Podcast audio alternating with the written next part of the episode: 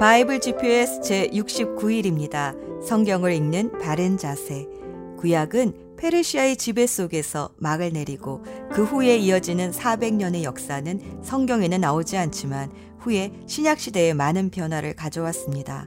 특히 페르시아를 멸망시킨 그리스의 알렉산더 대왕은 영토만 확장시킨 것이 아니라 그리스의 헬라 문명도 같이 전파했습니다. 이 헬라어가 당시 세계의 공용어가 되었습니다.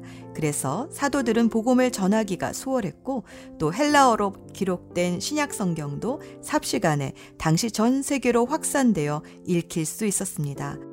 알렉산더 대왕은 33살의 나이에 요절했지만 그의 부하들에 의해 그리스의 지배는 150여 년을 더 이어갔습니다. 특히 프톨레미 왕조는 애굽에 알렉산드리아라는 도시를 세우고 큰 도서관을 만들어 모든 책들을 헬라어로 번역했습니다. 이때 구약 성경도 헬라어로 번역되었는데 70명의 랍비가 번역했다 하여 70인역이라고 부릅니다.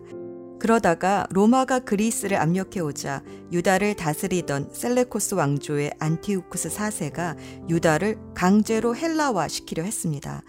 그러자 마타디아 제사장과 그 아들들이 일어나 셀레코스 왕조를 몰아내고 100여 년 동안 유다는 독립국가로서의 자치권을 갖게 됩니다.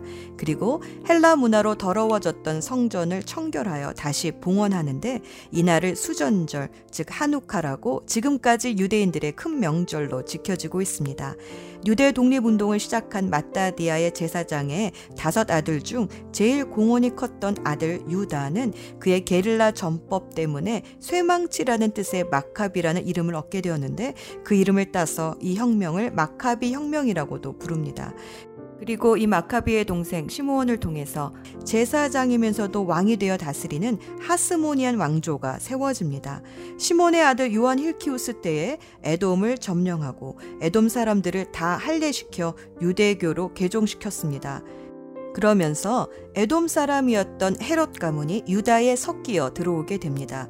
특히 로마의 압력으로 유다도 더 이상 독립국가를 유지시키기 어렵게 되자 로마의 장군 폼페이와 친분이 두터웠던 헤롯 안티파터가 힐키우스 2세를 설득하여 로마에 항복하게 합니다.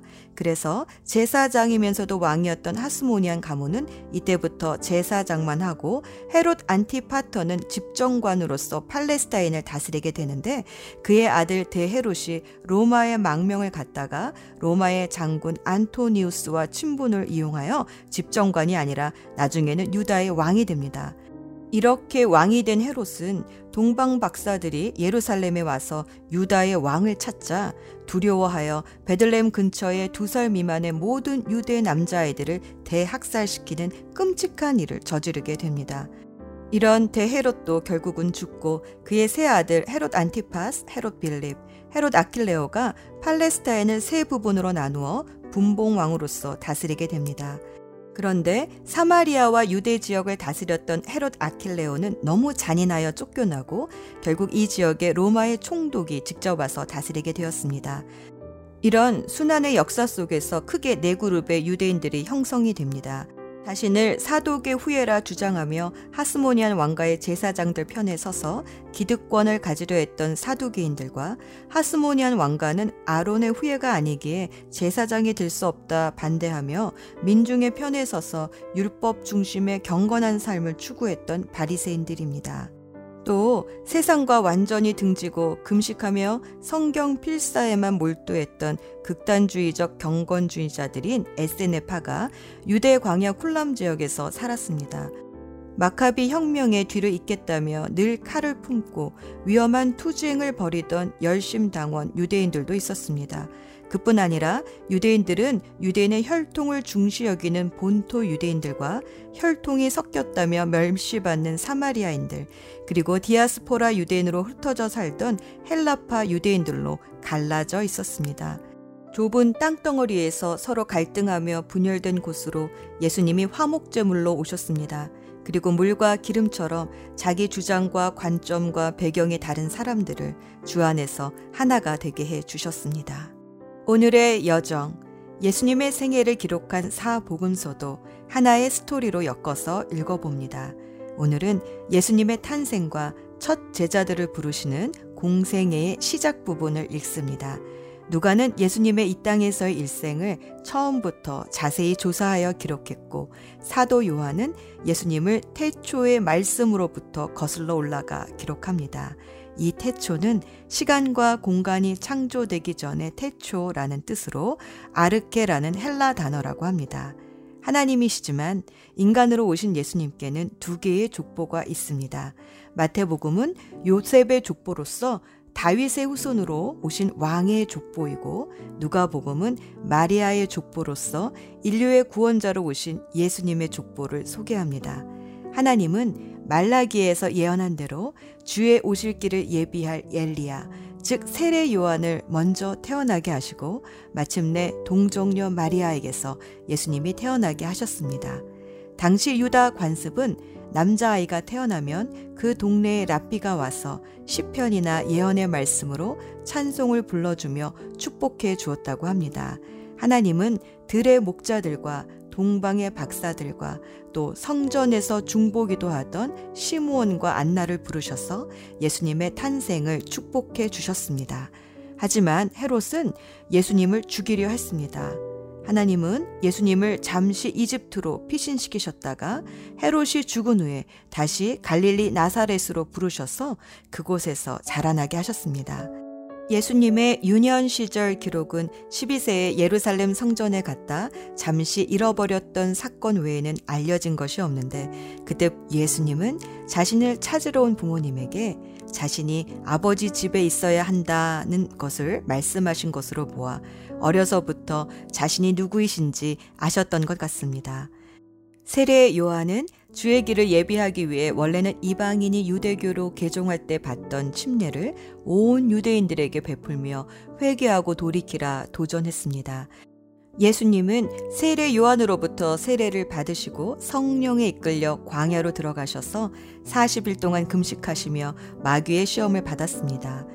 마귀는 에덴에서 선악과로 아담을 유혹했듯이 광야에서 굶주려 계신 예수님께 돌이 떡이 되게 하라는 시험과 사단에게 절만하면 사단에게 넘어온 모든 세상을 예수님에게 주겠다는 유혹과 성전에서 뛰어내려도 하나님이 보호해 주실 것이라는 영적인 시험을 합니다. 하지만 이 모든 것을 말씀으로 승리하시고 돌아오신 예수님은 요한 안드레, 베드로 빌립, 나다나일이라는 다섯 명의 제자들을 부르셔서 함께 가나의 혼인 잔치에 참석하시고 그곳에서 물이 포도주가 되는 첫 번째 이적을 행하셨습니다. 예수님의 첫 번째 사역은 이렇게 혼인 잔치로 시작됩니다. 예수님이 누구이신지 알아보기 위해 밤에 찾아온 바리새인 니고데모에게 예수님은 물과 성령으로 거듭나야 하나님 나라에 들어갈 수 있다 가르쳐 주셨습니다. 예수님의 제자들도 세례를 베풀면서 사람들은 점점 더 예수님께로 몰려왔지만 이에 대해 세례 요한은 질투하지 않고 기뻐합니다. 그러나 세례 요한이 헤롯에게 체포당하자 예수님도 유대에서 갈릴리로 잠시 피신하십니다. 갈릴리로 올라가던 중 사마리아에서 여인을 만나 복음과 참된 예배에 대해서 가르쳐 주자 주저했던 니고데모와는 달리 사마리아 여인은 그 자리에서 회개하고 복음을 받아들이고 온 마을에 예수님이 메시아라 증거합니다. 이에 예수님은 이틀을 더 머물며 복음을 전하셨습니다. 그리고 갈릴리에 올라가셔서 전도를 하셨지만 정작 고향인 나사렛에서는 배척을 받으셨습니다. 가나에서는 왕의 신하를 고쳐 주시고 예수님은 다시 어부의 삶으로 돌아가 있던 베드로, 요한, 야고보, 안드레를 풀타임 제자로 다시 불러 주십니다. 예수님의 갈릴리 사역이 이제 제자들과 함께 본격화되어 갑니다. 예수 전망대 바이블 GPS에서는 예수님의 스토리를 기록한 사복음서 마태, 마가, 누가, 요한복음을 하나로 엮어서 읽지만 이 네 권의 복음서는 예수님에 대해 각각 다른 관점으로 기록했습니다. 마태는 왕으로 오신 예수님, 마가는 종으로 오신 예수님, 누가는 인간으로 오신 예수님, 요한은 하나님으로 오신 예수님을 기록했습니다. 그래서 같은 사건도 그 관점에 따라 순서나 강조가 다릅니다. 그런데 마태, 마가, 누가는 비 비슷한 시기에 비슷한 이야기를 기록했다 하여 공관 복음이라고도 합니다. 사도 요한은 이 공관 복음에 기록되지 않은 이야기들을 중점적으로 후기에 다시 요한 복음을 기록했습니다. 복음서의 첫 번째 책인 마태복음은 구약에서 예언되어 온 메시아가 예수님이심을 증명하기 위해 구약의 성경을 60회 정도 인용하면서 구약과 신약을 이어주는 다리 역할을 해줍니다. 구약을 단 두 사람으로 요약하라면 아마도 아브라함과 다윗일 겁니다. 아브라함을 부르셔서 하나님 나라를 시작하고 이 나라를 다스리는 왕의 모델로서 다윗을 보여주셨기 때문입니다. 그래서 마태는 예수님을 아브라함과 다윗의 후손으로 소개합니다. 왕이신 하나님이 다스리는 나라의 모델이 구약에서는 이스라엘이었다면 신약에서는 교회입니다. 사복음서에서 교회라는 단어가 유일하게 나오는 복음서가 마태복음입니다. 예수님은 헬라의 우상들이 가득한 가이사랴 빌립보라는 도시에서 제자들에게 너희는 나를 누구로 보느냐라고 물으셨습니다. 그때 베드로는 예수님이 살아계신 하나님의 아들 그리스도라 고백합니다. 예수님은 이 사실을 알게 해주신 분은 하나님 아버지시라며 이 신앙의 고백 위에 교회를 세우겠다 하셨습니다. 이 교회는 세상의 모든 죽음의 문들을 부수며 계속 하나님의 나라를 확장해 나갈 것이다 라고 말씀해 주셨습니다. 기도합시다. 놀라운 계획을 가지고 계시는 하나님. 하나님은 긴 구약의 역사를 통해 왕과 선지자와 제사장이 무엇인지 먼저 보여주셨습니다. 그래서 예수님이 마침내 오셨을 때 우리는 참된 왕과 대제사장과 선지자이신 예수님을 알아볼 수 있었습니다. 오늘도 성경을 읽을 때 우리의 눈을 열어주셔서 하나님이 계획하신 일이 얼마나 놀라우신지 보게 하여 주시옵소서. 말씀이 육신되어 오신 예수 그리스도의 이름으로 기도합니다. 아멘. 누가복음 1장 우리 가운데서 일어난 일에 대하여 차례대로 쓰려고 한 사람들이 많이 있었습니다. 이 사람들은 처음부터 이 일을 목격한 사람들, 즉 말씀의 종들이 우리에게 전하여 준 대로 기록하였습니다. 존귀하신 데오빌로 각하, 저도 이 모든 일을 처음부터 자세히 조사하였으므로 이 일을 가깝게 차례대로 기록하여 드리는 것이 좋다고 생각합니다. 이는 이미 배우신 것들이 모두 사실이라는 것을 알게 하려는 것입니다. 요한복음 1장 태초에 말씀이 계셨습니다. 그 말씀은 하나님과 함께 계셨는데 그 말씀은 곧 하나님이셨습니다. 그분은 세상이 창조되기도 전에 하나님과 함께 계셨습니다. 모든 것이 그분을 통하여 지음을 받았습니다. 지음을 받은 것 중에서 어느 것 하나도 그분 없이 지어진 것이 없습니다. 그분 안에는 생명이 있습니다. 그 생명은 세상 사람들을 비추는 빛이었습니다. 그 빛이 어둠 속에서 빛을 발했지만 어둠은 그 빛을 깨닫지 못했습니다. 참 빛이 있었습니다. 그 빛은 세상에 와서 모든 사람을 비췄습니다. 참 빛이 되신 말씀이 세상에 계셨습니다. 세상은 그분을 통하여 지음을 받았는데도 그분을 알지 못하였습니다.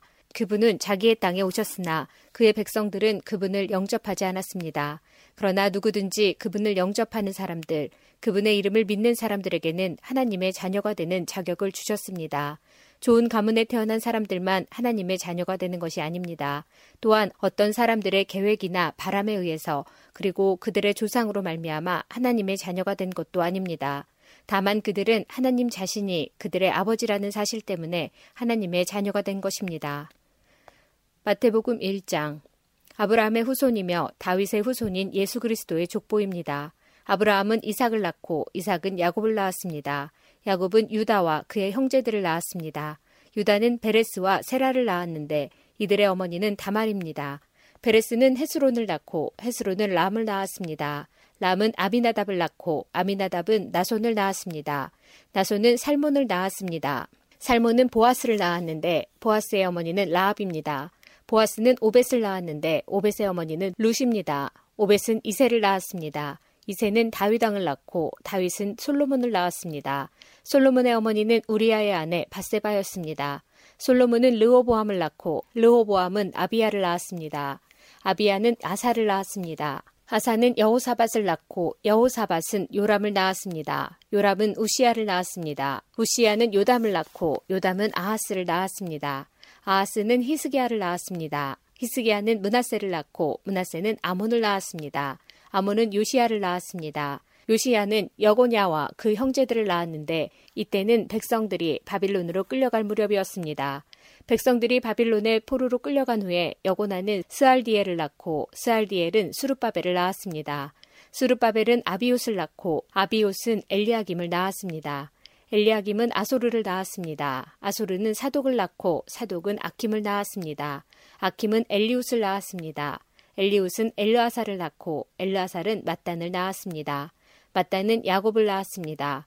야곱은 마리아의 남편이 되는 요셉을 낳았습니다. 그리스도라고 하는 예수님은 마리아에게서 태어났습니다.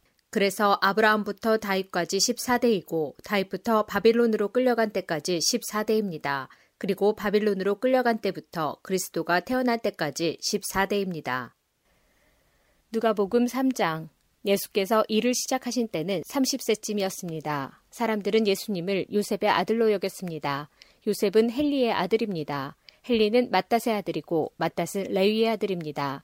레위는 멜기의 아들이고 멜기는 얀나의 아들입니다. 얀나는 요셉의 아들입니다. 요셉은 마따디아의 아들이고 마따디아는 아모스의 아들입니다. 아모스는 나움의 아들이고 나움은 에슬리의 아들입니다.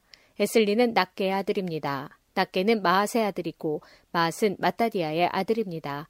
마따디아는 서머인의 아들이고 서머인은 요색의 아들입니다. 요색은 요다의 아들입니다. 요다는 요하난의 아들이고 요하난은 레사의 아들입니다. 레사는 수룹바벨의 아들이고 수룹바벨은 스알디에의 아들입니다. 스알디엘은 네리의 아들입니다. 네리는 멜기의 아들이고 멜기는 아띠의 아들입니다. 아띠는 고삼의 아들이고 고삼은 엘마담의 아들입니다. 엘마담은 에르의 아들입니다. 에르는 예수의 아들이고 예수는 엘리에서의 아들입니다. 엘리에서는 요림의 아들이고 요림은 마따의 아들입니다. 마따은 레위의 아들입니다. 레위는 시므온의 아들이고 시므온은 유다의 아들입니다. 유다는 요셉의 아들이고 요셉은 요남의 아들입니다. 요남은 엘리야김의 아들입니다. 엘리야김은 멜레아의 아들이고 멜레아는 맨나의 아들입니다. 맨나는 마따다의 아들이고 마따다는 나단의 아들입니다. 나단은 다윗의 아들입니다. 다윗은 이세의 아들이고 이세는 오벳의 아들입니다. 오벳은 보아스의 아들이고 보아스는 살몬의 아들입니다. 살몬은 나손의 아들입니다. 나손은 아미나답의 아들이고 아미나답은 아드민의 아들입니다. 아드민은 아니의 아들이고 아니는 헤스론의 아들입니다. 헤스론은 베레스의 아들이고 베레스는 유다의 아들입니다. 유다는 야곱의 아들이고 야곱은 이삭의 아들입니다. 이삭은 아브라함의 아들이고 아브라함은 데라의 아들입니다. 데라는 나홀의 아들입니다. 나홀은 스룩의 아들이고 스룩은 르우의 아들입니다. 르우는 벨렉의 아들이고 벨렉은 헤버의 아들입니다. 헤버는 살라의 아들입니다. 살라는 가이난의 아들이고 가이난은 아박삿의 아들입니다. 아박삿은 셈의 아들이고 셈은 노아의 아들입니다. 노아는 레멕의 아들입니다. 레멕은 무드셀라의 아들이고 무드셀라는 에녹의 아들입니다. 에녹은 야렛의 아들이고 야렛은 마할랄렐의 아들입니다. 마할랄렐은 가이난의 아들입니다. 가이난은 에노스의 아들이고 에노스는 셋의 아들입니다. 셋은 아담의 아들이고 아담은 하나님의 아들이었습니다. 누가복음 1장 유대왕 헤로 시절에 아비야 조에 사가랴라고 하는 제사장이 한 사람 있었습니다. 그의 아내는 아론 가문의 딸로 이름은 엘리사벳이었습니다. 이들은 하나님 앞에서 의로운 사람이었습니다. 이들은 하나님의 모든 계명과 법도를 흠잡을 데 없을 정도로 잘 지켰습니다. 그런데 이들에게는 자식이 없었습니다. 엘리사벳은 임신할 수 없는 여자였고 두 사람 모두 너무 나이가 많았습니다. 사가랴가 자기 조의 차례가 되어서 하나님 앞에서 제사장으로 일하고 있을 때 제사장 임무를 맡는 관례를 따라 제비를 뽑았습니다. 사가랴가 주님의 성전에 들어가 향을 피우는 사람으로 뽑혔습니다. 분양 시간에 다른 사람들은 밖에서 기도를 하고 있었습니다. 그때 주님의 천사가 사가랴 앞에 나타나 분양하는 재단 오른쪽에 섰습니다. 사가랴는 천사를 보고 매우 놀라서 두려움에 휩싸였습니다. 천사가 그에게 말했습니다. 사가랴야 두려워하지 마라. 내 기도를 하나님께서 들으셨다. 내 아내 엘리사벳이 아들을 가지게 될 것이다. 그의 이름을 요한이라고 하여라. 그 아들은 내게 기쁨과 즐거움이 될 것이다. 또한 많은 사람들이 그가 태어남을 즐거워할 것이다. 그 아들은 하나님 앞에서 큰 인물이 될 것이다. 그는 포도주와 술을 마시지 않으며 어머니 뱃속에 있을 때부터 성령으로 충만해질 것이다. 그는 이스라엘 자손들 중에서 많은 사람들을 주 하나님께로 돌아오게 할 것이다. 그는 엘리야의 심령과 능력을 가지고 주님보다 먼저 올 것이다. 그래서 아버지의 마음을 자녀에게로 향하게 하며 순종하지 않는 사람들을 의인의 지혜로 돌아서게 할 것이다. 그래서 사람들에게 주님을 맞을 준비를 하게 할 것이다. 사가랴가 천사에게 말하였습니다. 이 일이 일어날지 제가 어떻게 알겠습니까? 저는 늙었고 제 아내 또한 늙었습니다. 천사가 사가랴에게 대답하였습니다. 나는 하나님 앞에서 섬기고 있는 가브리엘이다. 하나님께서 이 기쁜 소식을 전하라고 나를 너에게 보내셨다. 들어라. 때가 되면 이루어질 내 말을 내가 믿지 않았으므로 이 일이 이루어질 때까지 너는 말을 하지 못하게 될 것이다. 사람들이 밖에서 사가랴를 기다리고 있었습니다. 사람들은 그가 성전에서 늦어지는 것을 이상하게 생각하였습니다. 사가랴가 밖으로 나왔는데 아무 말도 할 수 없었습니다. 사람들은 그가 성전 안에서 환상을 본 줄 알게 되었습니다. 사가랴는 단지 손짓만 할 뿐 말을 하지 못했습니다. 제사장 직무 기간이 끝난 뒤에 사가랴는 집으로 돌아갔습니다. 그 후에 엘리사벳이 임신하게 되었습니다. 그녀는 임신한 후 다섯 달 동안 집 밖에 나오지 않았습니다. 그녀가 말했습니다. 주님께서 나를 너그러이 돌보아 주셔서 아이를 주심으로 사람들로부터 당하는 내 부끄러움을 없애주셨다. 임신한 후 여섯째 달에 하나님께서 가브리엘 천사를 나사렛이라고 하는 갈릴리의 한 마을로 보내셨습니다.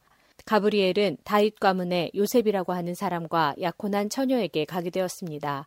이 처녀의 이름은 마리아였습니다. 천사가 마리아에게 와서 말했습니다. 은혜를 입은 여인이여 기뻐하여라. 주께서 당신과 함께하길 빈다. 마리아는 천사의 말을 듣고 너무나 놀라서 이게 도대체 무슨 소리인가 하고 생각하였습니다. 천사가 마리아에게 말했습니다. 마리아야, 두려워하지 마라. 하나님께서 내게 은혜를 베푸신다. 보아라, 내가 아이를 임신하게 되어 아들을 낳을 것이다. 너는 그 이름을 예수라고 하여라. 그는 크게 되어 가장 높으신 분의 아들이라고 불릴 것이다. 주 하나님께서 그에게 그의 조상 다윗의 왕자를 주실 것이다. 그는 영원히 야곱의 집을 다스릴 것이며 그의 나라는 끝이 없을 것이다. 마리아가 천사에게 말했습니다. 나는 남자를 알지 못하는 처녀인데 어떻게 이런 일이 있을 수 있습니까? 천사가 마리아에게 대답했습니다. 성령이 내게 내려오시고 가장 높으신 분의 능력이 너를 감싸주실 것이다. 태어날 아이는 거룩한 분, 하나님의 아들이라고 불릴 것이다. 보아라, 내 친척 엘리사벳도 나이가 많지만 임신하였다. 그녀는 임신하지 못한다고 생각하였으나 벌써 임신한 지 여섯 달이 되었다. 하나님께서는 하지 못하실 일이 없다. 마리아가 말했습니다. 보소서, 저는 주님의 여종이오니 당신의 말씀대로 제게 이루어질 것을 믿겠습니다. 그러자 천사가 마리아에게서 떠나갔습니다. 그 무렵에 마리아가 일어나 유대 지방 산골에 있는 동네로 서둘러 갔습니다. 사가랴의 집으로 들어가서 엘리사벳에게 인사하였습니다. 엘리사벳이 마리아의 인사를 받을 때 아기가 뱃속에서 뛰놀았습니다. 엘리사벳이 성령으로 충만하여져서 큰 소리로 외쳤습니다. 당신은 여인들 중에서 가장 복받은 자입니다. 당신의 뱃속에 있는 열매가 복됩니다. 내 주인의 어머니께서 내게 오시다니 무슨 일입니까? 보소서, 당신이 인사하는 소리가 내 귀에 들릴 때내 뱃속의 아이가 기뻐서 뛰어놀았습니다. 주님께서 말씀하신 것이 이루어질 것을 믿은 자는 복이 있습니다. 마리아가 말하였습니다. 내 영혼이 주님을 찬양합니다. 내 영혼이 나의 구주 하나님을 기뻐합니다.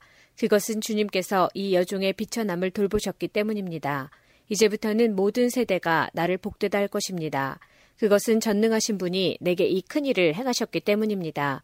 주님의 이름은 거룩합니다. 주님의 자비하심은 하나님을 두려워하는 자에게 대대로 있을 것입니다. 주님은 강한 팔로 권능을 행하시고 마음이 교만한 자를 흩으셨습니다. 하나님은 왕들을 왕좌로부터 끌어내리시고 낮고 천한 사람들을 높이셨습니다.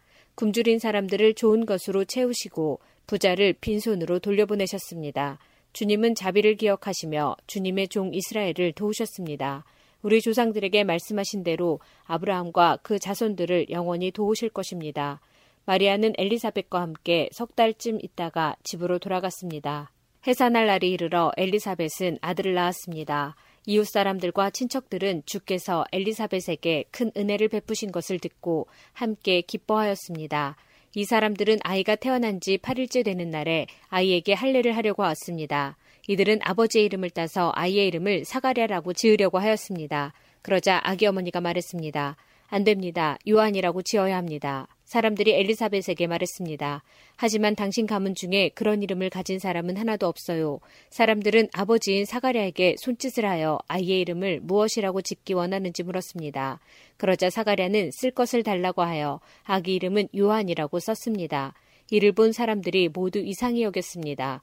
그 즉시 사가랴의 입이 열리고 혀가 풀려 하나님을 찬양하였습니다. 주변에 있는 사람들이 모두 두려워하였고 이 모든 이야기는 유대 온 산골에 전해졌습니다.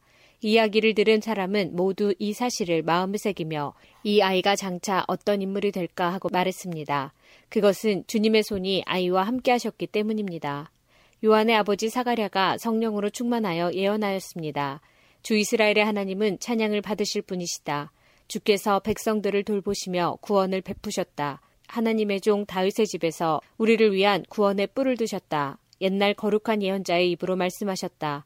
우리를 원수에게서 구원하시고 우리를 미워하는 모든 사람의 손에서 건져내셨다. 주님께서 우리 조상에게 자비를 베푸시고 거룩한 언약을 기억하셨다. 이것은 우리에게 주시려고 우리 조상 아브라함에게 하신 맹세다.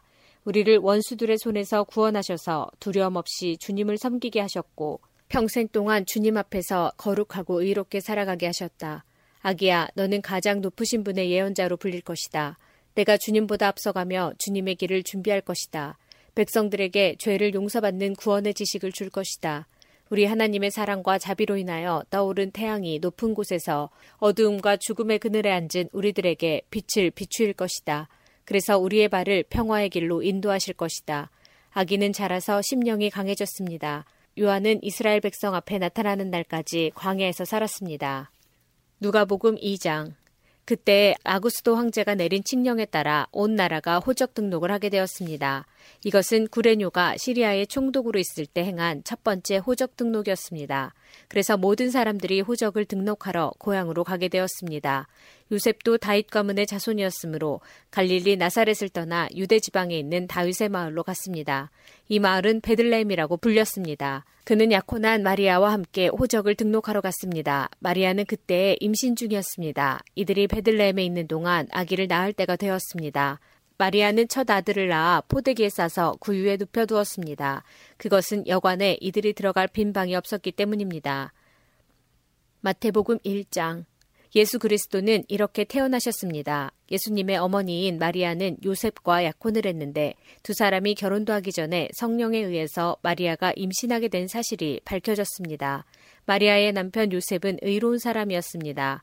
그는 마리아를 창피하게 만들고 싶지 않아서 조용히 파혼하려고 하였습니다. 요셉이 이 일을 생각하고 있을 때 꿈에 주의 천사가 나타났습니다. 천사는 요셉에게 이렇게 말했습니다. 다윗의 자손 요셉아, 마리아를 아내로 삼는 것을 두려워하지 마라. 마리아가 아기를 가진 것은 성령께서 하신 일이다.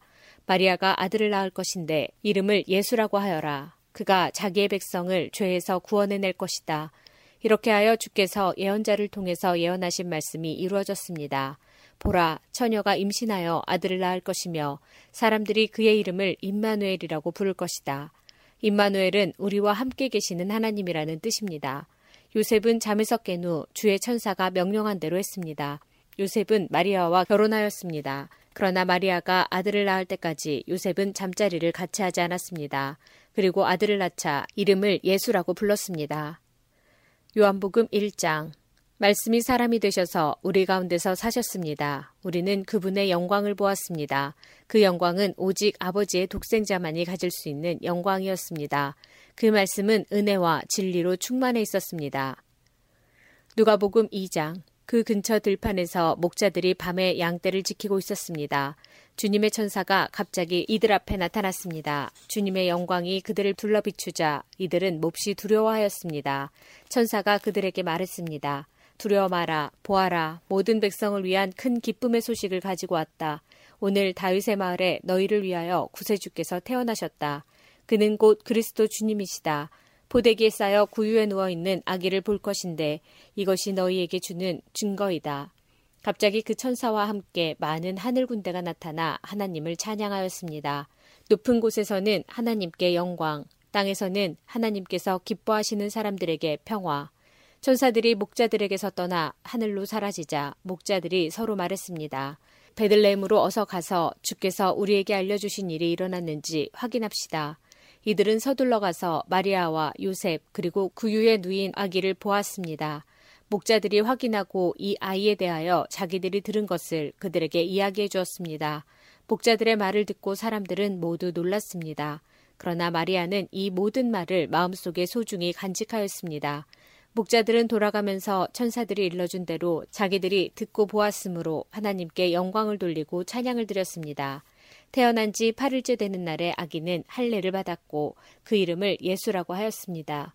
이 이름은 아기를 잉태하기 전에 천사가 일러준 것이었습니다. 모세의 율법에 따라 정결 예식을 치르는 때가 되었습니다. 마리아와 요셉은 예수님을 하나님께 드리려고 예루살렘으로 데리고 올라갔습니다. 이것은 주님의 율법에 다음과 같이 기록되어 있기 때문입니다. 첫 번째 태어나는 모든 남자아이는 하나님께 거룩한 자로 불릴 것이다.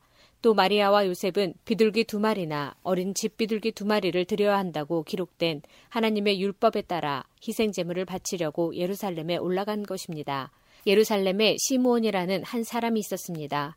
이 사람은 의롭고 경건한 사람으로서 하나님께서 이스라엘을 위로하실 때를 기다리고 있었습니다. 성령께서 이 사람과 함께 하셨습니다.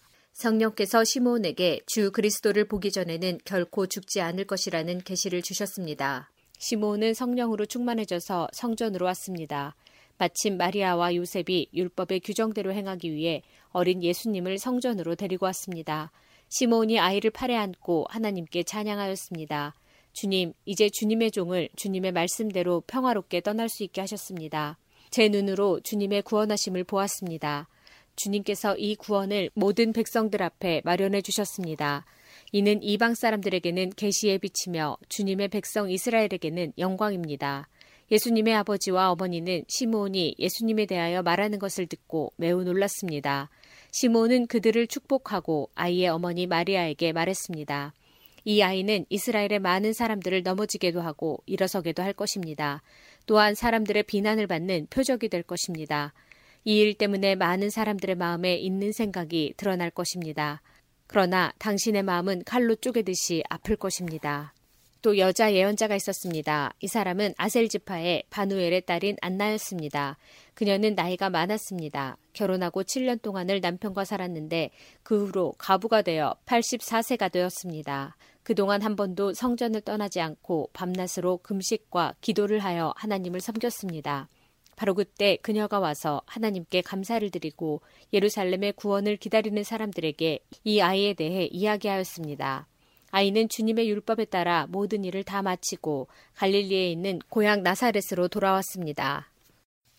마태복음 2장 예수님께서는 헤롯이 왕으로 있던 시대에 유대의 베들레헴이라는 마을에서 태어나셨습니다. 그때 동쪽 나라에서 몇 명의 박사들이 예루살렘으로 왔습니다. 그들은 이렇게 물었습니다.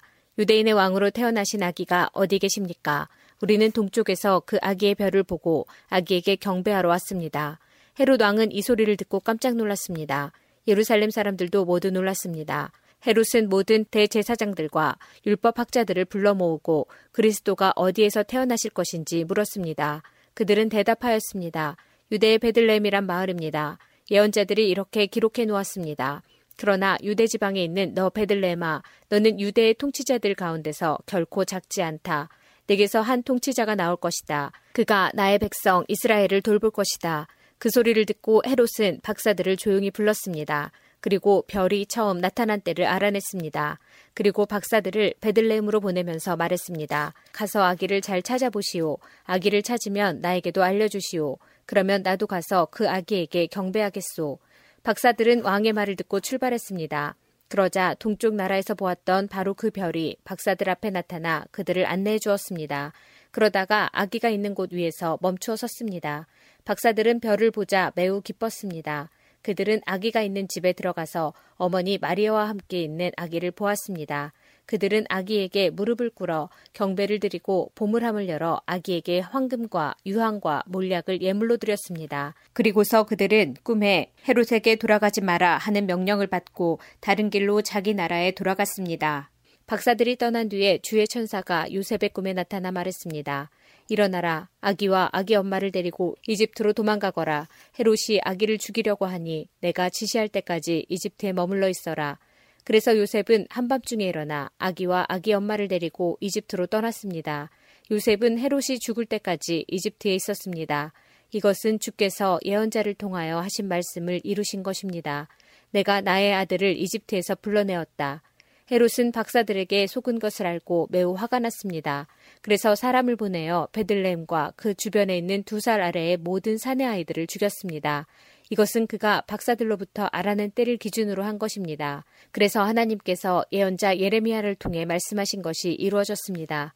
라마에서 소리가 들려왔다. 슬피 울며 통곡하는 소리다. 라헬이 자기 아이들을 위해 우는데 자식이 없으므로 위로받으려 하지 않는다. 헤롯이 죽자 주의 천사가 이집트에 있는 요셉의 꿈속에 나타났습니다. 일어나라. 아기와 아기 엄마를 데리고 이스라엘 땅으로 돌아가거라. 아기의 목숨을 노리던 사람들이 죽었다. 그래서 요셉은 아기와 아기 엄마를 데리고 이스라엘 땅으로 갔습니다. 그러나 아켈라오가 아버지 헤롯의 뒤를 이어 유대의 왕이 되었다는 소식을 듣고 요셉은 그곳으로 가는 것을 두려워했습니다. 꿈에서 지시를 받고 나서 요셉은 갈릴리 지방으로 갔습니다. 그는 나사렛이라는 마을로 가서 거기서 살았습니다. 그래서 예언자를 통해서 그는 나사렛 사람이라 불릴 것이다 라고 말씀하신 것이 이루어졌습니다. 누가복음 2장 아이는 점점 자라고 튼튼해졌으며 지혜도 많아졌습니다. 하나님의 은혜가 아이와 함께하였습니다. 해마다 6월절이 되면 예수님의 부모는 예루살렘으로 올라갔습니다. 예수님이 12살이 되었을 때에도 6월절 관습을 따라 예루살렘으로 올라갔습니다. 6월절이 끝나고 집으로 돌아오는데 소년 예수님은 예루살렘에 남아 있었습니다. 하지만 부모들은 이 사실을 몰랐습니다. 단지 그들은 예수님이 일행들 속에 있을 것으로만 생각하고 있었습니다. 그렇게 하루 정도 길을 간 후 요셉과 마리아는 예수님을 친척들과 친지들 가운데서 찾기 시작했습니다. 그러나 예수님을 발견하지 못하자 예수님을 찾으러 다시 예루살렘으로 되돌아갔습니다. 3일 뒤에 그들은 성전에서 예수님을 발견하였습니다. 예수님은 성전에서 율법 학자들 사이에 앉아서 듣기도 하고 묻기도 하면서 계셨습니다. 그의 이야기를 듣는 모든 사람들이 예수님의 슬기와 대답에 놀라워했습니다. 예수님의 부모도 그를 보고는 매우 놀랐습니다. 어머니가 말했습니다. 아들아, 왜 이렇게 하였느냐? 내 아버지와 내가 걱정하며 너를 찾아다녔다. 그때 예수님께서 대답하셨습니다. 왜 저를 찾으셨습니까? 제가 아버지 집에 있어야 할 것을 모르셨습니까? 그러나 그들은 예수님이 하신 말씀을 이해하지 못했습니다. 예수님은 부모와 함께 나사렛으로 내려갔습니다. 그리고 부모에게 순종하였습니다. 마리아는 이 모든 일들을 마음속에 간직해 두었습니다. 예수님은 지혜와 키가 더욱 자랐고 하나님과 사람들로부터 사랑을 받았습니다. 요한복음 1장 하나님께로부터 보냄을 받은 요한이라는 사람이 있었습니다. 요한은 그 빛에 대해 증언하여 자기를 통해 모든 사람들이 믿음을 얻도록 하기 위해 보냄을 받은 사람입니다. 요한 자신은 그 빛이 아니었으나 사람들에게 그 빛에 대하여 증언하기 위해 온 것입니다. 요한이 그분에 대해서 증언하며 외쳤습니다. 내가 전에 내 뒤에 오시는 분이 계시는데 그분이 나보다 더 위대하신 것은 내가 태어나기 전에 존재하셨기 때문이다. 라고 말했는데 이분이 바로 내가 말한 그분이다.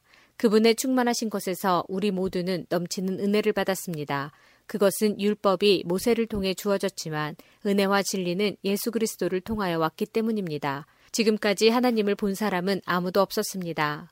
그러나 하나님이시며 아버지 곁에 계시던 독생자이신 분이 우리에게 하나님이 어떤 분이신지를 알려주셨습니다. 요한이 증언한 내용은 이렇습니다. 예루살렘에 사는 유대인들이 제사장과 레이인 몇 사람을 요한에게 보내어 당신은 누구십니까? 라고 묻게 했습니다. 요한은 그 질문에 거절하지 않고 대답했습니다. 그는 분명하게 말했습니다. 나는 그리스도가 아닙니다. 그러자 그 사람들이 요한에게 물었습니다. 그럼 도대체 당신은 누구십니까? 엘리야입니까?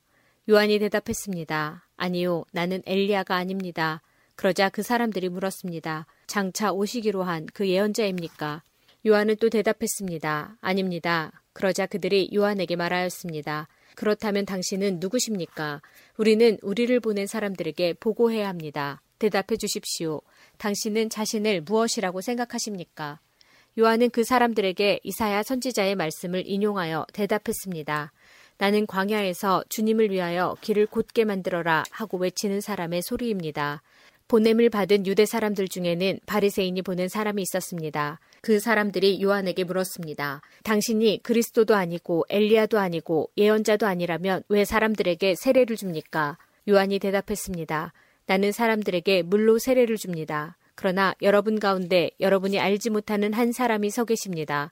그분은 내 뒤에 오시는 분이지만 나는 그분의 신발끈을 풀 자격도 없는 사람입니다. 이 모든 것은 요한이 세례를 주던 요단강 동편 베다니에서 일어난 일이었습니다. 다음 날 요한은 자기에게 오시는 예수님을 보고 이렇게 말했습니다. 보십시오. 세상 죄를 지고 가시는 하나님의 어린 양이십니다. 이분이 바로 내가 내 뒤에 오시지만 그분이 나보다 더 위대하신 것은 내가 태어나기 전에 존재하셨기 때문이다. 라고 말했던 분입니다. 나도 이분이 누구신지를 알지 못했습니다. 그러나 내가 물로 세례를 주러 온 이유는 이분을 이스라엘 백성들에게 알리기 위해서입니다. 또 요한이 증거했습니다. 나는 성령께서 비둘기처럼 하늘로부터 내려와 그분 위에 머물러 계신 것을 보았습니다. 나 역시 그분이 그리스도이신 것을 알지 못하였습니다. 그러나 나를 보내어 물로 세례를 주라고 하신 분이 너는 그 어떤 사람에게 성령이 내려와 그 위에 머무르는 것을 보면 그 사람이 성령으로 세례를 주실 바로 그분인 줄 알아라 하고 말씀하셨습니다. 나는 그분이 하나님의 아들이신 것을 보았고 그분이 바로 하나님의 아들이라고 증언하였습니다. 마태복음 3장 그 무렵 세례자 요한이 나타나서 유대의 광야에서 전도를 시작하였습니다. 요한은 이렇게 말했습니다. 회개하시오 하늘나라가 가까이 왔습니다. 세례자 요한은 예언자 이사야가 말한 바로 그 사람입니다. 광야에서 외치는 한 사람의 소리가 있다. 주님의 길을 준비하고 주님의 길을 곧게 펴라. 요한은 낙타털로 만든 옷을 입고 허리에 가죽띠를 둘렀습니다. 그는 메뚜기와 들에서 나는 꿀을 먹고 살았습니다. 예루살렘과 유대 지방과 요단강 주변에 사는 사람들이 모두 요한에게 나와왔습니다. 그들은 자신이 지은 죄를 고백하고 요단강에서 요한에게 세례를 받았습니다. 수많은 바리세파 사람과 사두개파 사람들이 세례를 받으러 왔습니다. 요한은 그들을 보고 이렇게 말했습니다. 독사의 자식들아, 누가 너희들에게 다가올 하나님의 벌을 피하라고 일러주었느냐? 너희는 회개의 열매를 맺어라. 속으로 아브라함이 우리의 조상이다 라고 생각하지 마라. 하나님께서는 이 돌로도 아브라함의 자손이 되게 하실 수 있다. 도끼가 이미 나무 뿌리에 놓여 있다. 좋은 열매를 맺지 못하는 나무들은 모두 찍혀 불에 던져질 것이다. 나는 물로 회개의 세례를 준다. 내 뒤에 오실 분은 나보다 능력이 더 많으신 분이다. 나는 그분의 신발을 들고 다닐 자격도 없다. 그분은 너희에게 성령과 불로 세례를 주실 것이다. 그분은 손에 키를 들고 타작마당을 깨끗이 하여 알곡은 곳간에 두시고 쭉정이는 꺼지지 않는 불에 태우실 것이다. 그때 예수님께서 갈릴리로부터 요단강에 오셨습니다. 예수님께서는 요한에게 오셔서 세례를 받으려고 하셨습니다. 그러자 요한은 이를 말리면서 말했습니다. 제가 예수님께 세례를 받아야 되는데 도리어 예수님께서 제게 오셨습니까? 예수님께서 대답하셨습니다. 지금은 그렇게 하자. 우리가 이와 같이 하여 모든 의를 이루는 것이 옳다. 그제서야 요한이 예수님의 말씀을 따랐습니다. 예수님께서 세례를 받으시고 물 밖으로 나오시자 하늘이 열렸습니다. 예수님은 하나님의 성령이 비둘기처럼 자신에게 내려오는 것을 보셨습니다. 그때 하늘로부터 이는 내 사랑하는 아들이며 내가 기뻐하는 아들이다 라는 소리가 들려왔습니다. 마가복음 1장 하나님의 아들이신 예수 그리스도의 복음은 이렇게 시작되었습니다. 이사야 예언자의 글에 이렇게 쓰여 있습니다. 보아라, 내가 내 앞에 사자를 보낸다. 그가 내 길을 준비할 것이다. 광야에서 외치는 자의 목소리가 들린다. 주님의 길을 준비하여라. 그분의 길을 곧게 펴라. 세례자 요한이 광야에 나타나서 죄의 용서를 위한 회개의 세례를 선포하였습니다. 그래서 온 유대 지방 사람들과 예루살렘 사람들이 요한에게 나아갔습니다. 그들은 자신들이 지은 죄를 고백하고 요단강에서 요한에게 세례를 받았습니다. 요한은 낙타털로 만든 옷을 입고 허리에는 가죽띠를 띠고 메뚜기와 들꿀을 먹었습니다. 요한은 사람들에게 이렇게 선포하였습니다. 나보다 더 강하신 분이 내 뒤에 오신다. 나는 그분 앞에 꿇어앉아 그분의 신발끈을 풀기에도 부족하다. 나는 너희에게 물로 세례를 주지만 그분은 너희에게 성령으로 세례를 베푸실 것이다. 그때 예수님께서 갈릴리에 있는 나사렛 마을에서 요단강으로 오셔서 요한에게 세례를 받으셨습니다. 예수님께서 물에서 나오실 때 하늘이 열리는 것을 보셨습니다. 그리고 성령님께서 비둘기처럼 자신에게 내려오는 것을 보셨습니다. 하늘에서 너는 내 사랑하는 아들이다. 내가 너로 말미암아 매우 기쁘다라고 말하는 소리가 들렸습니다. 누가복음 3장 디베르 황제가 다스린 지 15년째 되던 해에 본디오 빌라도가 유대의 총독이었고 헤롯이 갈릴리의 분봉왕이었습니다. 또한 헤롯의 동생 빌립은 이두레와 드라고니 지방의 분봉왕이었고 루사니아는 아빌레네의 분봉왕이었습니다. 안나스와 가야바가 대제사장으로 있을 때 하나님의 말씀이 광야에 있는 사가랴의 아들 요한에게 내렸습니다. 그는 요단 강가의 모든 지역으로 다니면서 죄를 용서받게 하려고 회개의 세례를 전파하였습니다. 이것은 예언자 이사야의 책에 기록된 대로입니다. 광야에서 외치는 사람의 소리가 있다. 주님의 길을 예비하여라. 그분의 길을 곧게 하여라. 모든 골짜기가 메워질 것이고 모든 산과 언덕이 낮아질 것이다. 굽은 길은 곧게 펴질 것이고 험한 길은 평탄해질 것이다. 그리고 모든 사람들이 하나님의 구원을 볼 것이다. 요한은 자기에게 세례를 받으려고 온 많은 사람들에게 말했습니다. 너희 독사의 자식들아, 누가 너희에게 다가오는 하나님의 진노를 피하라고 경고해 주었느냐? 그러므로 너희는 회개에 알맞은 열매를 맺어라. 너희는 속으로 아브라함이 우리의 아버지다 라고 말하지 마라. 내가 말한다. 하나님은 이 돌로도 아브라함의 자녀를 만드실 수 있다. 도끼가 이미 나무 뿌리에 놓여 있다.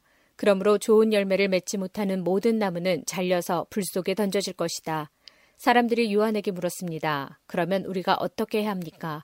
요한이 그들에게 대답했습니다. 옷이 두 벌 있는 사람은 하나도 없는 사람에게 나누어 주고 양식이 있는 사람도 이와 같이 하여라.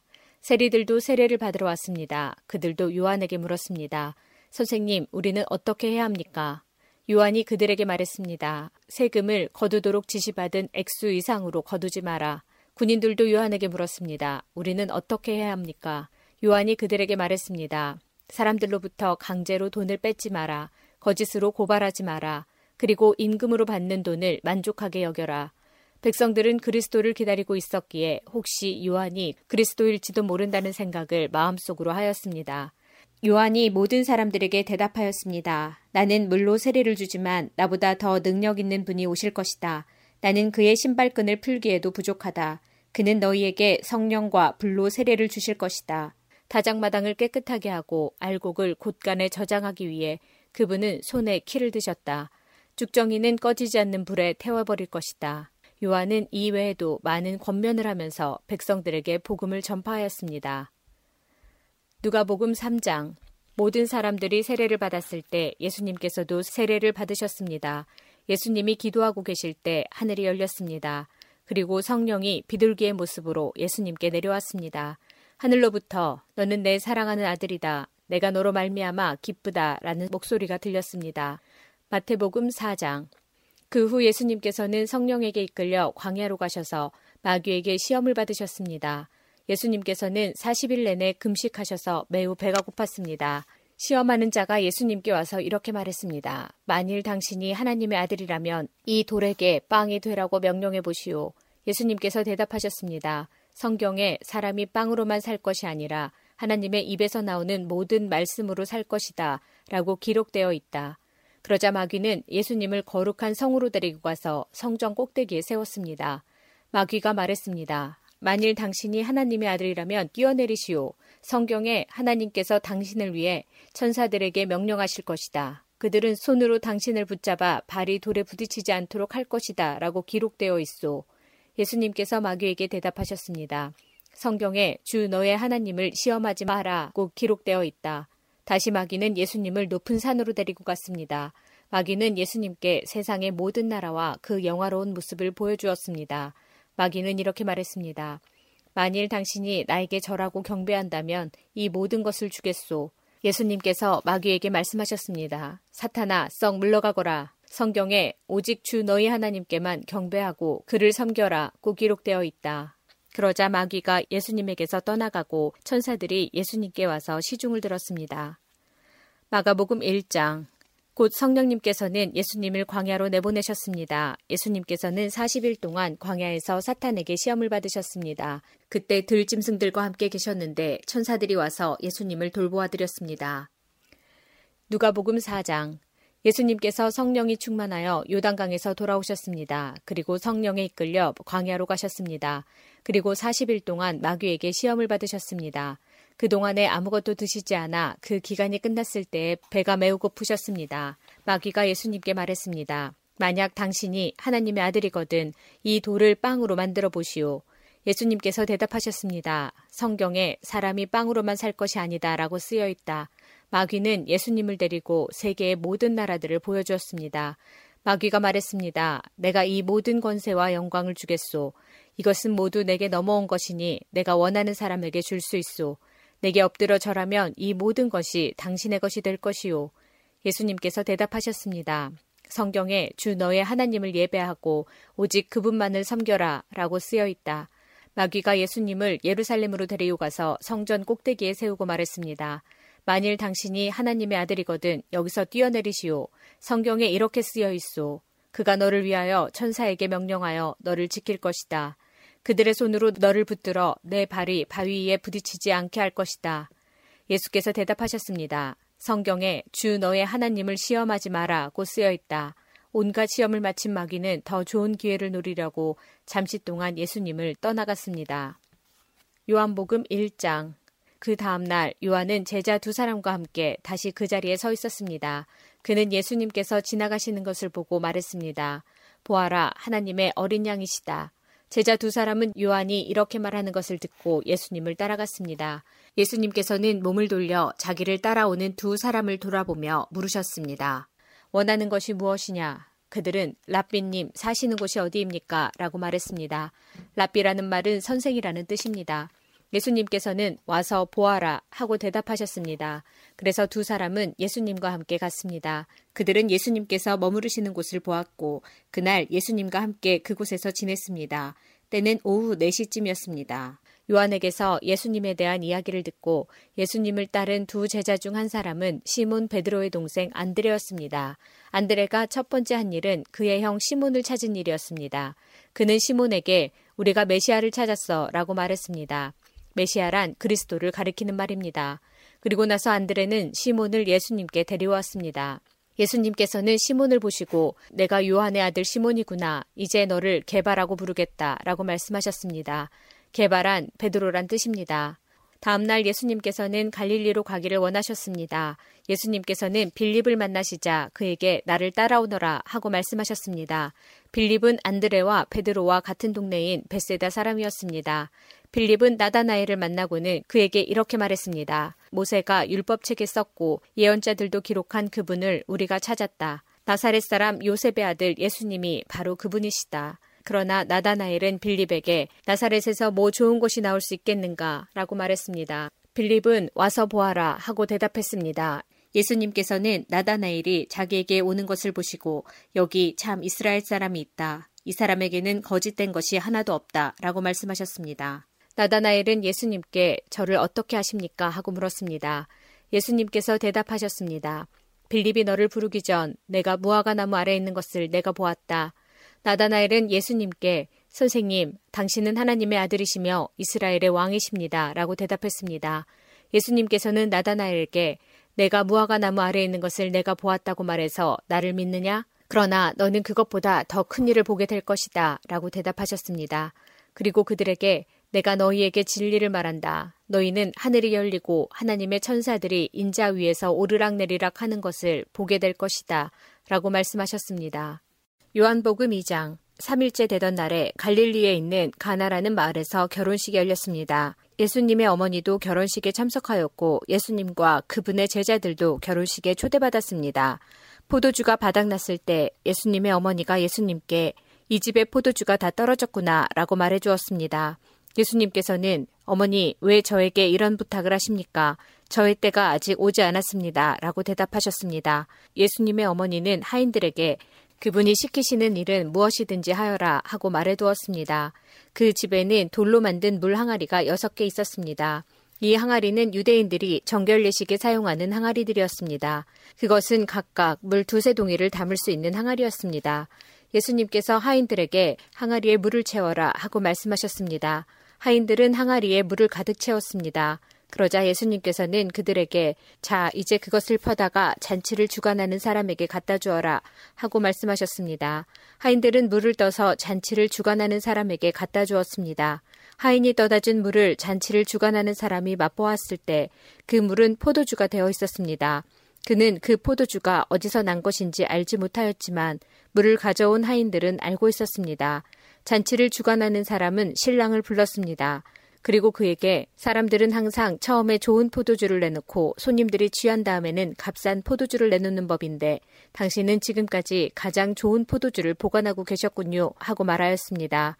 예수님께서는 이 첫 번째 표적을 갈릴리 가나에서 행하셨으며 거기서 그의 영광을 보여주셨습니다. 그러자 그의 제자들이 그를 믿게 되었습니다. 이 일이 있은 후 예수님께서는 그의 어머니와 형제들과 제자들과 함께 가버나움이라는 마을로 가서 며칠 동안 머무르셨습니다. 요한복음 3장 바리새인들 중에 니고데모라는 사람이 있었습니다. 그는 유대 공의회 의원 중 한 사람이었습니다. 어느 날 밤 니고데모가 예수님을 찾아왔습니다. 그는 선생님, 우리는 당신이 하나님께로부터 오신 선생님이라는 것을 압니다. 하나님께서 함께 하시지 않는다면 아무도 선생님께서 하셨던 일들을 행할 수 없습니다. 라고 말했습니다. 예수님께서 대답하셨습니다. 내가 너에게 진리를 말한다. 누구든지 다시 태어나지 않으면 하나님의 나라를 볼 수 없다. 니고데모가 예수님께 물었습니다. 사람이 이미 나이가 많아 어른이 되었는데 어떻게 다시 태어날 수 있겠습니까? 어머니의 태 안에 다시 들어가 두 번씩이나 태어날 수 있겠습니까? 예수님께서는 이렇게 대답하셨습니다. 내가 너에게 진리를 말한다.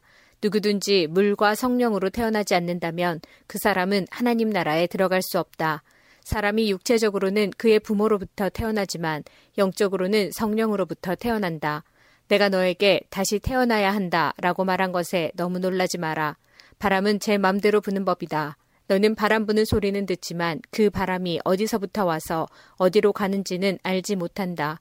성령으로 다시 태어나는 모든 사람도 이와 같다. 니고데모는 이런 일이 어떻게 가능할 수 있습니까? 라고 물었습니다.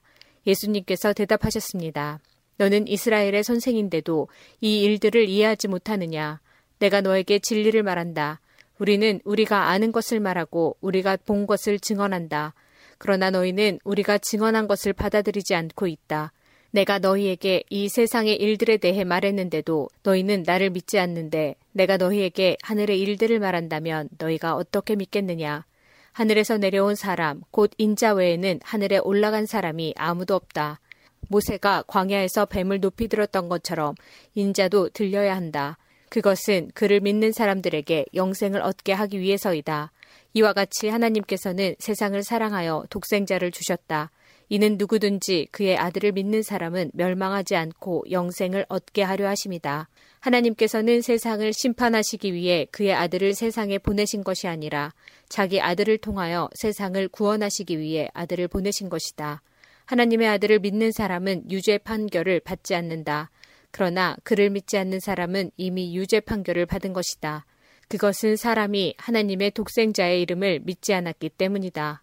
판결 내용은 이렇다. 빛이 세상에 와 있지만 사람들은 빛보다는 어두움을 더 좋아하였다는 것이다. 그들이 어두움을 더 좋아하는 것은 그들의 행위가 악하기 때문이다.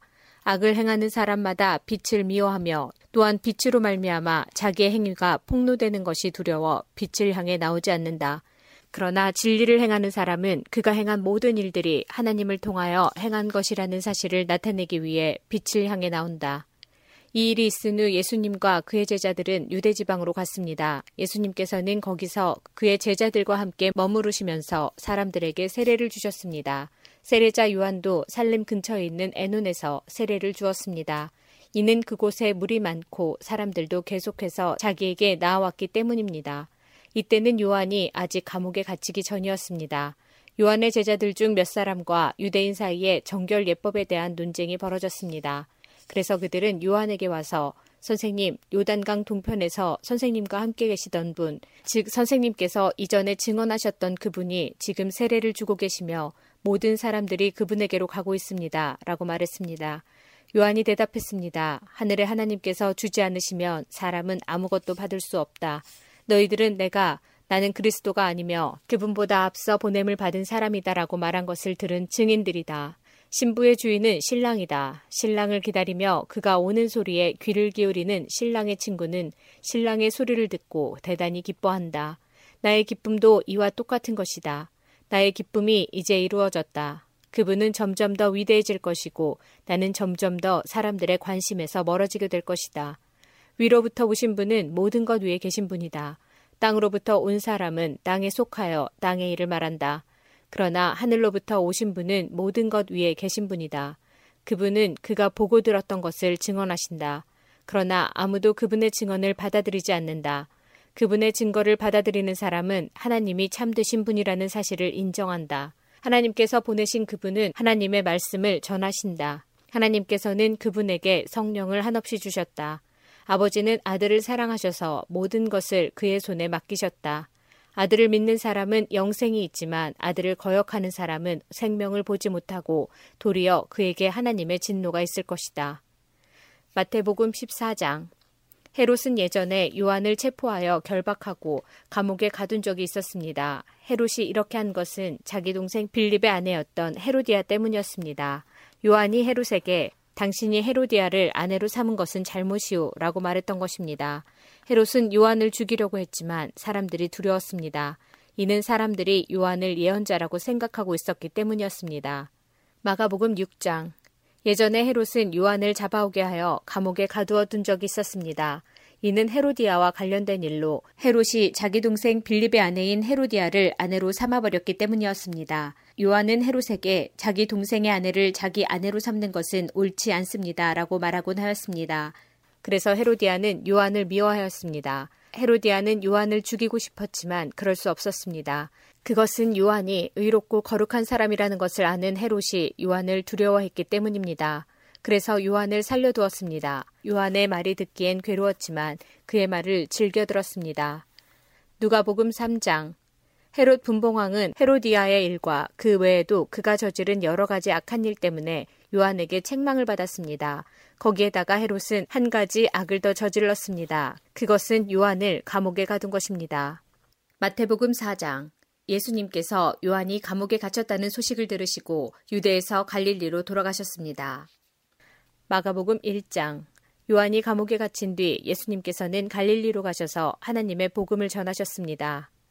요한복음 4장 바리새인들은 예수님께서 요한보다 더 많은 사람을 제자로 삼고 세례를 준다는 소문을 들었습니다. 그러나 사실 예수님께서 직접 사람들에게 세례를 주신 것이 아니라 제자들이 세례를 준 것이었습니다. 예수님께서는 바리새인들이 자기에 대하여 이야기하고 있다는 것을 아시고 유대를 떠나 다시 갈릴리로 가셨습니다. 갈릴리로 가려면 사마리아 지방을 거쳐 가야만 했습니다. 예수님께서는 사마리아에 있는 수가라는 마을로 들어가셨습니다. 이 마을은 야곱이 자기 아들 요셉에게 주었던 밭에서 그리 멀지 않은 곳에 있었습니다. 그곳에 야곱의 우물이 있었습니다. 예수님께서는 오랜 여행으로 피곤하여 그 우물가에 앉으셨습니다. 그때가 대략 정오쯤이었습니다. 사마리아 여자 한 사람이 물을 기르러 나왔습니다. 예수님께서는 그 여자에게 내게 마실 물 좀 주시오 라고 말씀하셨습니다. 이 일이 일어날 즈음 예수님의 제자들은 먹을 것을 사러 마을로 내려가고 그 자리에 없었습니다. 사마리아 여자는 예수님께 당신은 유대 남자고 나는 사마리아 여자인데 어떻게 나에게 마실 것을 달라고 할 수 있습니까? 라고 말했습니다. 당시 유대인들은 사마리아 사람들과 상종을 하지 않았습니다. 예수님께서는 그 여자에게 이렇게 대답하셨습니다. 당신이 하나님께서 주시는 선물이 무엇인지 또 내게 마실 것을 달라 라고 말하고 있는 사람이 누구인지 알았더라면 오히려 당신이 그 사람에게 구하였을 것이고 그러면 그가 당신에게 생명의 물을 주었을 것이요. 그 여자가 말했습니다. 선생님, 당신에게는 물기를 도구도 없고 이 우물은 매우 깊은데 어디서 그 생명의 물을 구한단 말입니까? 당신이 우리 조상 야곱보다 더 큰 분이란 말씀이십니까? 야곱은 우리에게 이 우물을 주신 분입니다. 그분도 친히 이 우물에서 물을 길어 마셨고 그분의 아들들과 가축들도 그렇게 했습니다. 예수님께서는 이 물을 마시는 사람은 다시 목마를 것이요. 그러나 내가 주는 물을 마시는 사람은 누가 되었건 간에 영원히 목마르지 않을 것이요. 내가 주는 물은 그 사람 안에서 계속 솟아나 영원한 생명을 가져다 주는 우물이 될 것이요. 라고 대답하셨습니다. 사마리아 여자는 예수님께 선생님, 저에게 그런 물을 주셔서 제가 다시는 목이 마르지 않을 뿐더러 물을 기르러 여기에 오지 않게 해주십시오. 라고 말했습니다. 예수님께서는 그 여자에게 가서 당신 남편을 불러 이리로 데려오시오 라고 말씀하셨습니다. 그 여자는 예수님께 저는 남편이 없습니다 라고 대답했습니다. 그러자 예수님께서 당신이 남편이 없다고 한 말은 맞는 말이요. 실제로 당신은 남편이 다섯 명이나 있었고 지금 당신과 함께 사는 남자도 당신 남편이 아니오. 당신이 방금 전에 말한 것은 틀린 말이 아니었소. 라고 말씀하셨습니다. 그 여자는 선생님, 제가 보기에 선생님께서는 예언자이십니다. 우리의 조상들은 이 산에서 예배하였으나 유대인들은 예배할 수 있는 유일한 장소는 예루살렘에 있다고 주장합니다. 라고 말했습니다. 예수님께서 이렇게 말씀하셨습니다. 여인이여 나를 믿으시오. 이 산에서도 아니고 예루살렘에서도 아닌 당신네들이 아버지께 예배할 때가 올 것이오. 사마리아 사람인 당신네들은 알지 못하는 것을 예배하나 우리 유대인들은 우리가 알고 있는 것을 예배하오.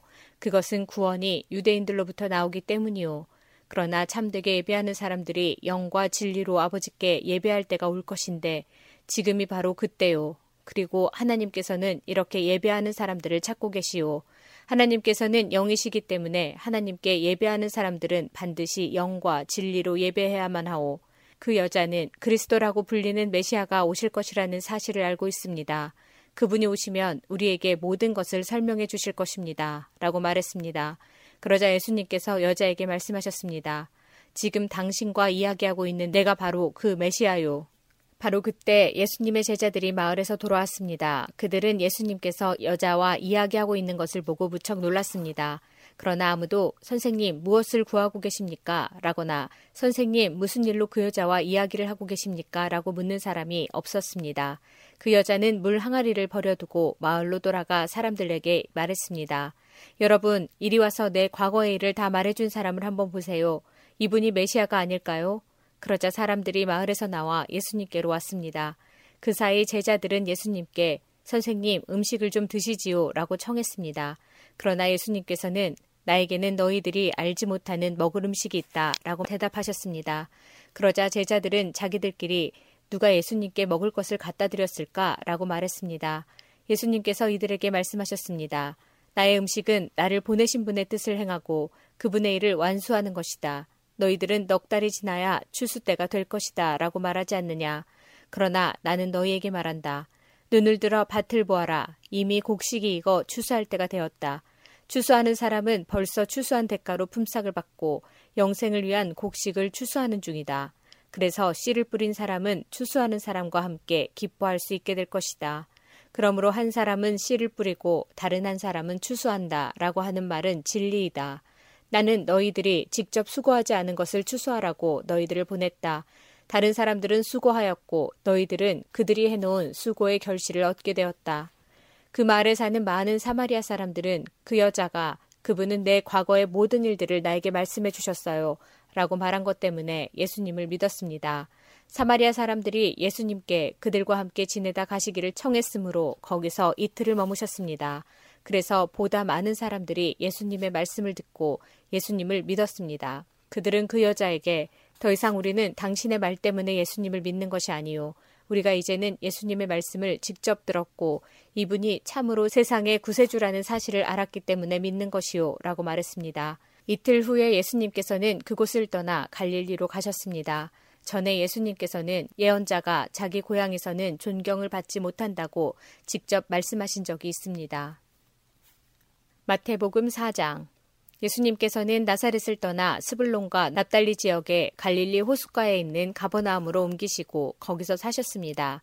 이렇게 하여 예언자 이사야의 말이 이루어졌습니다. 스불론 땅과 납달리 땅, 호수로 가는 길목, 요단강 건너편, 이방 사람들이 사는 갈릴리, 이곳 어둠에 사는 백성들이 큰 빛을 보았다. 죽음의 그늘과 같은 땅에 앉아 있는 사람들에게 빛이 빛이었다. 이때부터 예수님께서 회개하라 하늘나라가 가까이 왔다 라고 외치며 전도를 시작하셨습니다. 마가복음 1장 예수님께서는 때가 되었다. 하나님 나라가 가까이 왔다. 회개하고 복음을 믿어라 하고 말씀하셨습니다. 누가복음 4장 예수님께서 성령의 능력을 가지고 갈릴리로 되돌아가셨습니다.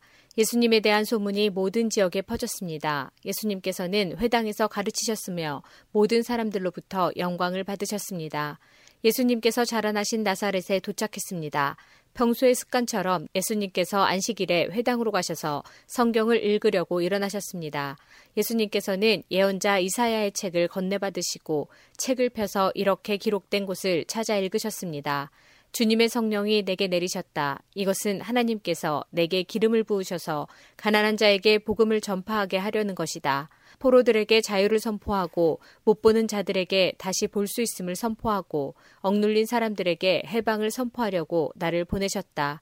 주님의 은혜의 해를 선포하라고 하셨다. 예수께서 책을 덮으시고 시중 드는 사람에게 되돌려 주신 후 자리에 앉으셨습니다. 회당에 있던 모든 사람들의 눈이 예수님께로 쏠렸습니다. 예수님께서 그들에게 말씀하기 시작하셨습니다. 이 성경 말씀은 오늘 이 말씀을 듣는 사이에 이루어졌다. 모든 사람들이 예수님에 대해 한마디씩 말하였습니다. 그리고 예수님의 입에서 흘러나오는 은혜의 말씀을 이상하게 생각했습니다. 그러면서 이 사람이 요셉의 아들이 아니냐 하고 말했습니다. 예수님께서 그들에게 말씀하셨습니다. 나는 당신들이 속담에 빗대어 나에 대해 의사야 내 자신이나 고쳐라 당신이 가버나움에서 행한 일을 들었는데 여기 고향에서도 그 일을 한번 해보아라고 한 것을 안다. 내가 진정으로 너희에게 말한다. 예언자는 고향에서 환영받지 못한다. 내가 진정으로 너에게 말한다. 엘리야 시대에 3년 6개월 동안 하늘이 닫혀 온 땅이 가뭄에 몹시 심했을 때 이스라엘에 많은 과부가 있었다. 그러나 엘리야는 이들 가운데 그 누구에게도 보냄을 받지 않았고 오직 시돈 지방의 사렙다에 있는 과부에게만 보내졌다. 또 엘리사 예언자 시대에 이스라엘에는 많은 문둥병 환자가 있었다. 그러나 시리아 사람 나아만 외에는 아무도 깨끗하게 되지 못했다. 회당에 있던 모든 사람들이 이 말을 듣고 몹시 화를 냈습니다. 이 사람들은 들고 일어나 예수님을 마을 밖으로 쫓아냈습니다. 이들은 마을이 세워진 언덕의 벼랑까지 예수님을 끌고 가서 밑으로 밀쳐 떨어뜨리려고 하였습니다. 그러나 예수님께서는 사람들 사이를 지나 갈 길을 가셨습니다. 요한복음 4장 예수님께서 갈릴리에 도착했을 때 그곳 사람들은 예수님을 환영했습니다. 왜냐하면 그 사람들은 6월절에 예루살렘에서 예수님께서 하신 모든 일들을 보았으며 또한 자신들도 6월절에 그곳에 있었기 때문입니다. 예수님께서는 갈릴리 가나를 또 방문하셨습니다. 이곳은 예수님께서 물로 포도주를 만드셨던 곳입니다. 이곳에는 높은 지위를 가진 왕의 신하 한 사람이 살고 있었습니다. 그 신하의 아들은 병에 걸려 가버나움에 있었습니다. 왕의 신하는 예수님께서 유대 지방에서 갈릴리로 오셨다는 소식을 듣고 예수님께 찾아가 가버나움으로 오셔서 자기 아들을 낫게 해달라고 간청하였습니다. 그 신하의 아들은 거의 죽기 직전에 있었습니다. 예수님께서 왕의 신하에게 말씀하셨습니다. 너희는 표적과 기이한 것들을 보지 않으면 전혀 믿으려 하지 않는다. 그 신하가 말했습니다. 선생님, 제 아들이 죽기 전에 가버나움으로 오십시오. 예수님께서 대답하셨습니다. 가시오, 당신 아들은 살 것이오. 그 사람은 예수님께서 자기에게 하신 말씀을 믿고 집으로 갔습니다. 그 사람은 집으로 가는 도중에 자기의 하인들을 만나 자기 아들이 살아났다는 소식을 들었습니다. 왕의 신하가 자기 아들이 낫게 된 때를 묻자 하인들은 어제 오후 1시 무렵부터 열이 떨어졌습니다. 라고 대답했습니다. 아이 아버지는 그때가 바로 예수님께서 당신 아들은 살 것이요 라고 말씀하신 그 시각과 정확히 일치한 것을 알고 자기와 그 집의 모든 사람이 예수님을 믿었습니다. 이것은 예수님께서 유대에서 갈릴리로 오신 후 행하신 두 번째 표적이었습니다. 마태복음 4장 예수님께서 갈릴리 호수를 거느시다가 두 형제 베드로라고 하는 시몬과 그의 동생 안드레가 호수에 그물을 던지는 것을 보셨습니다. 그들은 어부였습니다. 예수님께서 그들에게 말씀하셨습니다. 나를 따라오너라. 내가 너희를 사람을 낚는 어부로 삼겠다. 그 즉시 시몬과 안드레는 그물을 버려두고 예수님을 따랐습니다. 예수님께서는 계속 거니시다가 또 다른 두 형제 세베대의 아들 야고보와 그의 동생 요한이 배 안에서 아버지 세베대와 함께 그물을 수선하고 있는 것을 보았습니다. 예수님께서 그들을 부르셨습니다. 그들도 그 즉시 배와 아버지를 버려둔 채 예수님을 따랐습니다. 마가복음 1장 예수님께서 갈릴리 호숫가를 지나시다가 시몬과 그의 동생 안드레를 보셨습니다. 그들은 어부였는데 호수에 그물을 던지고 있었습니다. 예수님께서 나를 따르라. 내가 너희를 사람을 낚는 어부로 삼겠다 하고 말씀하셨습니다. 그러자 시몬과 안드레는 얼른 그물을 놔두고 예수님을 따랐습니다. 예수님께서 조금 더 가시다가 세베대의 아들 야고보와 그의 동생 요한을 보셨습니다. 그들은 배에서 그물을 깁고 있었습니다. 예수님께서 그들을 부르시자 그들은 아버지 세베대와 일꾼들을 배에 남겨두고 예수님을 따라 나섰습니다. 누가복음 5장 사람들이 예수님께 몰려들어 하나님의 말씀을 듣고 있을 때였습니다. 예수님은 게네사렛 호숫가에 서 계셨습니다. 예수님께서 호숫가에 배 두 척이 놓여 있는 것을 보셨습니다. 어부들은 배에서 내려 그물을 씻고 있었습니다. 예수님께서 그 중 하나인 시몬의 배에 오르셨습니다. 예수님께서 시몬에게 배를 육지로부터 조금 떼어놓으라고 하시고 배에 앉으셔서 사람들을 가르치셨습니다. 말씀을 다 마치시고 예수님께서 시몬에게 말씀하셨습니다. 깊은 데로 가서 그물을 내려 고기를 잡으라. 시몬이 대답하였습니다. 선생님, 우리가 밤새도록 수고하였지만 아무것도 잡지 못했습니다. 그러나 선생님의 말씀대로 그물을 내리겠습니다. 그대로 하니 고기를 그물이 찢어질 정도로 많이 잡게 되었습니다. 그래서 다른 배에 있는 동료들에게 손짓을 하여 도와달라고 하였습니다. 그들이 와서 고기를 두 배에 가득 채우니 배가 가라앉을 지경이었습니다. 시몬 베드로가 이것을 보고 예수님의 무릎 앞에 엎드려 말했습니다. 주님, 제게서 떠나 주십시오. 저는 죄인입니다. 베드로와 그와 함께 있던 동료들은 자신들이 잡은 고기를 보고 놀랐던 것입니다. 세베대의 아들이면서 시몬의 동료인 야고보와 요한도 놀랐습니다. 예수님께서 시몬에게 말씀하셨습니다. 두려워하지 마라. 이제부터 너는 사람을 낚을 것이다. 그들은 육지에 배를 댄 후 모든 것을 버려두고 예수님을 따라갔습니다.